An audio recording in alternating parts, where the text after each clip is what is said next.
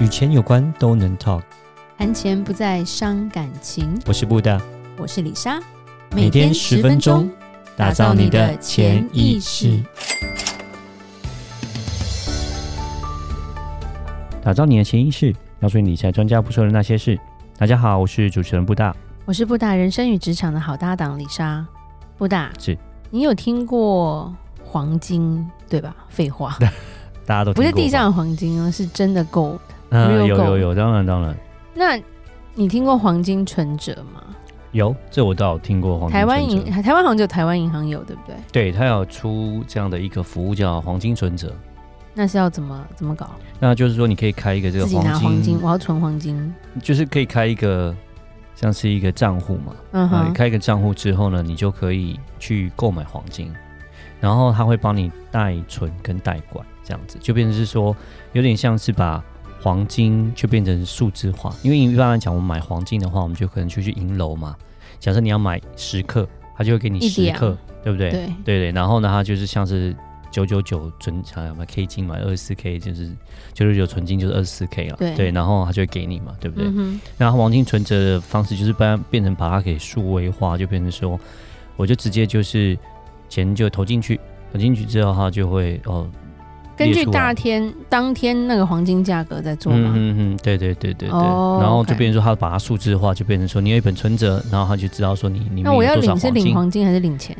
呃，你是领黄金还是领钱呢、啊？对，当然他就把它数字化这样子，你可以把它领钱。Oh, okay. 所以如果我要卖的话，就是也是以当天的公告，嗯嗯，金价在做就对。是，可是其实黄金的起伏没有到那么大呀。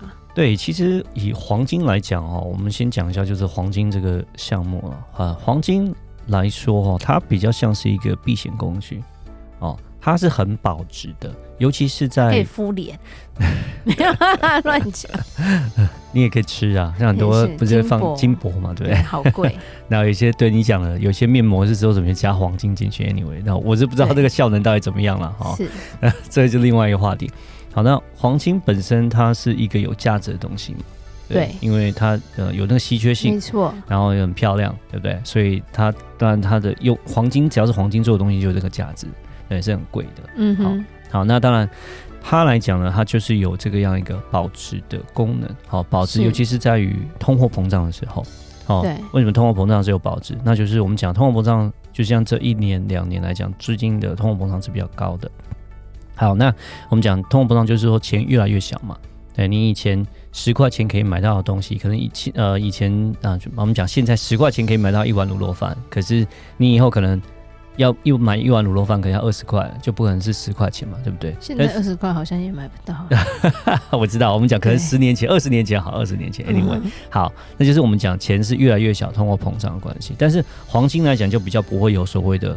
通货膨胀的一个状况，因为黄金就是这么样的有那个价值在，黄金不会说这么帅，对，因为就是讲稀缺性嘛。那黄金因为在地球上量就这么的哦，对了，那么的，因为钞钞票是可以印嘛，对啊，我就一直印钞票，它是一张纸，黄金。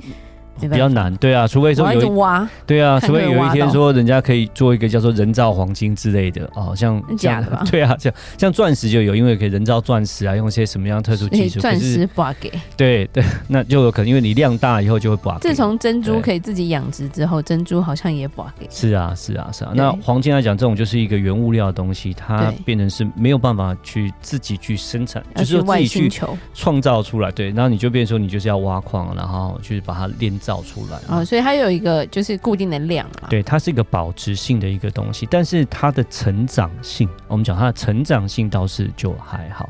就是、但是对，今天想问的是，嗯，最近有听说，嗯，对，也不讲，就是。不管不管你听众你有没有现在正在这里面，或者是你有听说，但是李莎是蛮质疑的啦。嗯，就听说有一间公司就是在卖黄金。嗯，啊，是。它也是主打有类似黄金存折的概念。嗯哼。但是它就是一个保证获利的概念。OK。好像说，好像说你每一年有一个八到十一 percent 的回报。嗯。如果你跟他买黄金的话，嗯、然后到时候你让他帮你卖掉，他就用这个价钱还给你。嗯嗯。只是网络上其实评价很多，就有人说，其实合约上根本没有写，嗯保证这件事情，他只是说可以帮你用八，就多于多于你当初买价的八趴到十一趴帮你卖，但是谁买，并没有保证说一定卖得掉，或者是，然后又有另一方面就是说，他有一点点像传直销的感觉，因为都是在拉人，是。对，然后然后也是成立了一间公司在台湾。那最近就会有有人想要推销，也有人想要问我们这回事，因为听起来很吸引人啊。嗯，对，八拍欸，是。但是以理财的概念是，嗯，好像没有这回事啊。没有啊，那呃，最近刚好我也有接触到呃，就是那些这家公司，然后稍微跟他们了解一下他们的状况。那好，我们先讲，就是说呃，黄金来讲。它的回报性其实是普通，就是说不是说其实非常，但其实它是保值，但是它的成长性其实并不是那么的高。好，不是说像呃，假设我们讲 Apple 好了，像 Microsoft 好，像台积电好，那种可能就是哦、呃、翻了几十倍、几百倍这样子，因为公司越来越来越大嘛，对不对？但是黄金并不是会呈现这样哦，越来越贵，贵到一个不行，它不是像这样一个增长的方式。那其实你看过去来讲哈，呃。黄金的年度报酬大概哦，大概就是过去十五年来看的话，大概是六个 percent 左右。对，嗯、但是如果讲实话，如果你拿掉呃去年跟前年的这个回报的话，其实黄金并不是成长性很高，因为去年跟前年的话，呃，就算是我们讲就是说通膨这一波的这个呃的的一个状况，所以让黄金的价值其实拉抬蛮多。但像今年就差很多，嗯、今年其实不好。今年黄金的价钱就差很多，像我们讲去年最高点，因为那时候在我们讲就是 COVID nineteen 之后呢，呃，那时候金价是飙高，飙高将近是呃将近一千九百块哦美金，对啊，但是现在其实大概跌到一千七百多块左右而已，并没有往上增长，所以它不是一个持续往上增长的状况。OK，但是黄金来讲是可以，呃，就是说你会知道它的趋势，你可以就有点像是做，你可以做买卖啊、呃，就是说哦买高，呃。卖高，或是我们讲买低卖高，嗯哼，然后或是呃，不跟股票一样，你怎么知道它低还高？但是它会有个趋势嘛，你大概就知道说通货膨胀的时候，它会比较保值，就是什么时候可以卖这样子？对对对，对大概你可以去稍微了解一下，但不一定能够抓到它的趋势的。那你可能可以有厉害的人，当然会比较知道说它的就是说整个市场的趋势走法，看大更大经济的环境了。对，但是说，但是说有些时候细部来讲是不是这么准确，当然是又另外一回事了。对 OK，好，那我们。呃，讲话题有点偏远，就是说，我们今天回来，黄金大概就是六趴左右的一个呃、嗯、一个成长，对不对？那大概是这样。这个所谓的保证八到十一趴哪里来的？对，所以这个保证八到八到十一趴是给买的你哦。对。那公司要不要赚钱？所以这又是另外一回事。所以那时候听到这间公司，我第一个就他们家有矿吗？对。有矿有可能，没矿的话，我觉得点点点。对啊，尤其是说，呃，在如果假设去年的高点哦，假设去年的六七月哦，你去买哦，那时候就是黄金高点一千八百多块哦美金，是，嗯，然后可是现在是跌的情况嘛？对啊，那你你在这一年内你要卖，你都已经是赔钱，然后他还给你八到十一趴，假设这样状况的话，其实就变成说，对我们来讲就变得是蛮。不合理的一个状况了，对，用数学来算一下的话，对，用数学来算。那当然我，我呃，我们先回来就是说，我们我是了解这家这家公司啊，他们有在谈这个东西，但我只是呃很粗浅的在了解一下。他就说，他们能做的事情就是说，其实跟。那个呃，我们讲台湾银行做的黄金的定存的方式其实是一样的，类似哦，就是你可以定期定额去购买黄金，每每每一个月好像付一个钱啦，对对对对，他用你那个钱去申购黄金嘛。是是，但他们本身他们有代理黄金哦，一家瑞士的一个铸金厂啊，然后他们的呃，就是拿黄金的本身来讲，我看到一些网络上评价是说，哎，就是是真的是黄金，他们有买到黄金，品质也是这个是没错，我觉得这个也是没有什么太大问题，就是我觉得就是一个从你跟。台湾银行买跟这家公司买是一样的道理，没有什么差别。那反正就是你也可以跟银楼买啊，定期定额。只是说银楼是可能银楼应该没有定期定额。对，银楼是实体啊，他就蹭给你，然后多少钱？对你也是可以，你还是个定期定额去跟他买，就是走过去跟他买嘛，对不对？就是啊，我花多少钱，就是你可以这样子买。今天买一个佛祖啊，对对对，明天买一个观音啊。没有就跟他买课嘛，然后他是怎么去著作，这是另外一回事，是对不对？好，所以这个东西我觉得倒是我觉得没有什么太大的问题，就是说你可以定期定额去买这个黄金，我觉得很好。黄金是保值，但是其实你要想增长，我觉得是另外一回事。它是保值，OK，那可能它价值价钱不会说掉太多这样子，嗯、但是增长就是普通。那所以说你是以一个保守的，然后就是说存钱的概念，就是它比存你的定存应该会比较还来得好吧。OK，我可以这样讲，就是说它它的。它的它它比会比你存，就像银行存钱的感觉。台湾的定存比。对对对，就其实是类，就是说这种感觉，它是会比这个还要来的好。OK，那你把钱存下来，就这样子，然后它把它数字化，所以它跟台银做的是一样的道理。那我觉得比较特别的地方就是说它的后段的部分，就是因为因为一般来说台银的话，你变现就是要根据当天的价钱。嗯嗯，对对对对。没有理查监视怎么贵贵没有？啊。对，那你根据当天的价钱的话，变成说不会包一定一定一定是高的嘛？如果你今天。突然要变现，它突然发生一件事情，它跌了一点，也许比你买价还低啊。对，就是照着金价在走嘛，就有点像我们讲，就是说，你说看市价状况怎么样嘛。但是有时候会涨，有时候会跌，并并黄金的价钱并不是一直直线往上涨的，所以你买有可能你买到高点，然后有可能你卖在低点，但也有可能你买在低点，你买然后卖在高点，这就是看你的状况，自自己的风险承担度，对对对对对对，跟自己的运气。但是就是不是。不能够不会说保证说我一定赚的，OK，所以 anyway，那就是说我们讲前面的部分定期定额呢，我觉得讲就是像存钱的概念一样，然后你买实体黄金，然后你就把它存下来，我觉得这个没有问题。那可能在通通膨的时代的话，它其实还蛮保值。但其实后面的部分来讲是比较特别一点，就是说他们公司他们提供了一个，就是说，当假设定期定额，你可能可以做个两年计划，两年计划定期定额完了之后呢，诶，他们就会说你可以把你的黄金拿回去，OK，他们有帮忙代管嘛。哦，他他他说，哎、欸，两年结束，你可以，我可以不代管，然后你可以拿回去，你自己处理，或者是我帮你，或者是我帮你卖。现在又比较特别的是，我或帮我，或是我帮你卖的部分。他说我或是我帮你卖的话，他们就会有一个契约哦，然后呢就是一年期的契约，然后呢就像是比较像是一个期货概念，然后就是根据你所给他的这个黄金的重量哦，假设十克，假设五十克，假设一百克哦，然后就是说如果你十公斤，对你。